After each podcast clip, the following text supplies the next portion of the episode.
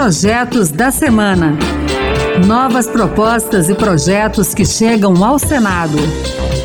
Olá, está no ar o Projetos da Semana. Eu sou Raquel Teixeira e a partir de agora você vai conhecer as principais propostas apresentadas no Senado Federal nesses últimos dias. No programa de hoje, vamos falar sobre rádios comunitárias, automedicação e muito mais. Então fique com a gente.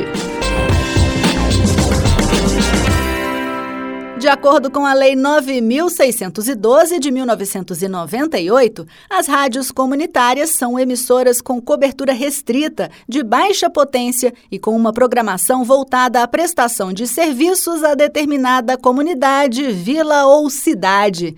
Esse serviço é explorado por fundações e associações comunitárias, sem fins lucrativos. Por causa de diversas restrições impostas pela lei, muitas rádios comunitárias não contam com dinheiro suficiente para cobrir os custos operacionais para se manterem no ar. E com o objetivo de viabilizar o funcionamento dessas emissoras, o senador Ângelo Coronel do PSD da Bahia apresentou um projeto que as isenta do pagamento da taxa de ECAD, relacionada aos direitos autorais das músicas que são veiculadas por elas. A proposta ainda possibilita uma outra fonte de renda, como explicou o Ângelo Coronel. A rádio comunitária muitas vezes tem maior audiência local do que outras rádios grandes. A gente precisa também valorizar a rádio comunitária. Então esse projeto visa que a rádio comunitária pode vender a propaganda na área onde ela tem o seu sinal alcançado, recebendo não só o apoio cultural, mas também a venda da propaganda no seu,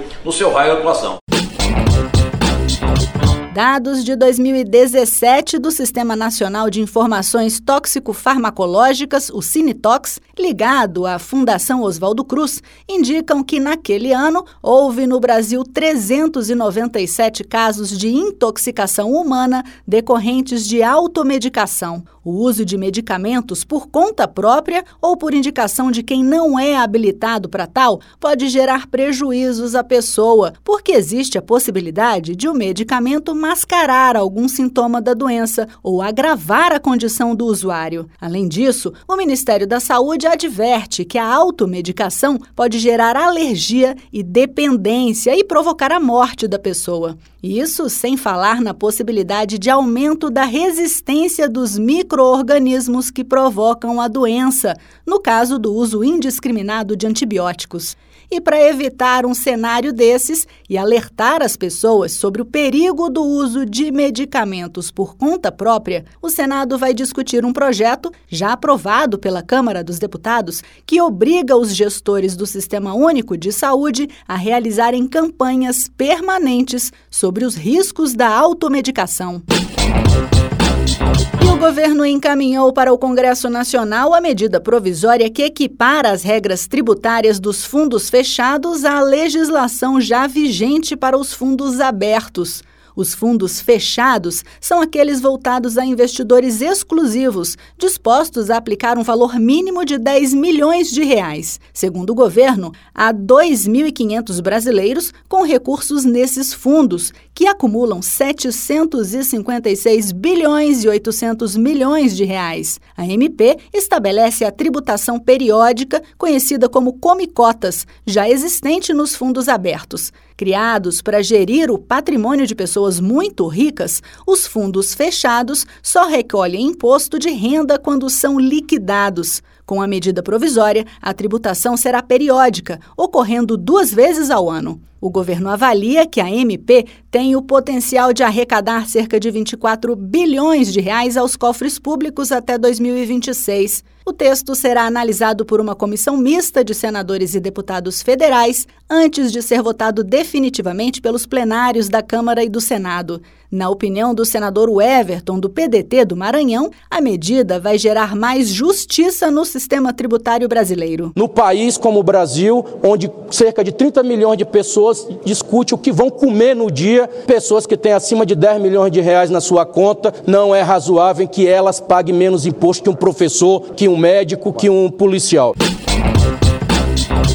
E na última quarta-feira, o presidente do Senado, Rodrigo Pacheco, recebeu do Executivo, em cerimônia no Palácio do Planalto, o projeto do Plano Plurianual, o PPA, que, de forma regionalizada, traz regras de planejamento orçamentário de duração continuada, com objetivos, diretrizes, investimentos e metas do governo federal para o período de 2024 a 2027. Agora, caberá ao Congresso Nacional analisar e votar a proposta até o dia 22 de dezembro. Rodrigo Pacheco destacou um aspecto do texto apresentado pelo governo. Lembrando que esse documento e essas diretrizes e objetivos desse plano foram forjados no ambiente de discussão nos 26 estados da federação e no Distrito Federal, com a participação, inclusive especialmente de movimentos sociais. A participação efetiva e direta da sociedade na concepção daquilo que se devem ser as prioridades orçamentárias do nosso país. E também nesta semana, o governo encaminhou ao Congresso Nacional a proposta do orçamento do ano que vem. O texto prevê uma arrecadação de 5 trilhões e meio de reais,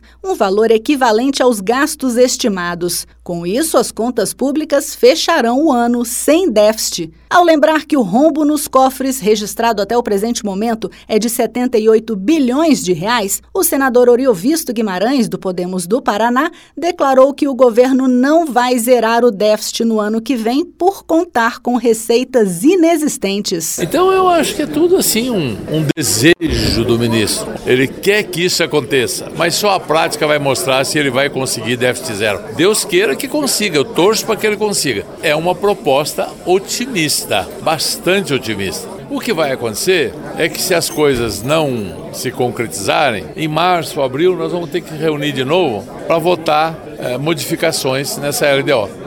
É isso que vai acontecer. A proposta do orçamento de 2024 define o salário mínimo em 1.421 reais em 2024, um reajuste de 7,7% em relação ao valor deste ano, crescimento do PIB de 2,3%, inflação de 3,3%, medida pelo IPCA taxa básica de juros de 9,8% e dólar a R$ 5,00 são outras estimativas constantes na proposta enviada pelo governo. Da mesma forma que a proposta do PPA, o projeto do orçamento será analisado previamente pela Comissão Mista de Orçamento, antes de ser votado pelo Congresso Nacional, até o dia 22 de dezembro.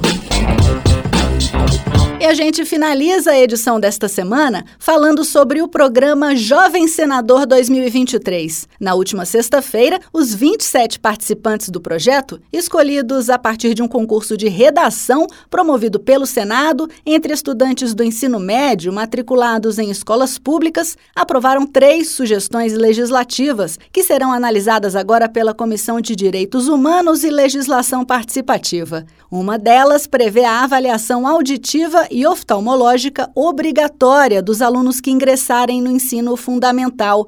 Na justificativa, os jovens senadores citaram que a falta de óculos é associada à queda de desempenho em 51% das crianças. O texto estabelece que as escolas devem encaminhar ao Sistema Único de Saúde, o SUS, os alunos que apresentarem baixo desempenho para avaliação neuropsicológica. A relatora, Ágata Mariana dos Santos Costa, jovem senadora representante do Maranhão, destacou que o projeto tem potencial para aumentar os índices de aprendizagem pela identificação precoce dos distúrbios visuais, auditivos e neuropsicológicos dos alunos. O nosso objetivo é poder identificar precocemente possíveis distúrbios, além de visuais e auditivos já previstos no projeto, de ordem psicológica neurológica, como TDAH, dislexia, autismo e Uma última emenda amplia o prazo de vigência do projeto para 360 dias, dando maior prazo para o poder público se adaptar às modificações ora propostas, inclusive as derivadas de nossas emendas.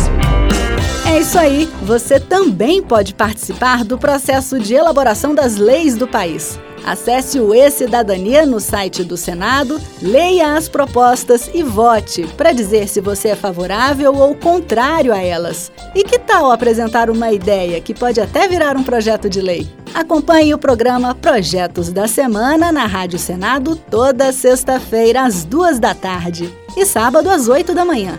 A gente também está na internet, é só entrar no site da Rádio Senado e baixar o áudio para escutar quando quiser.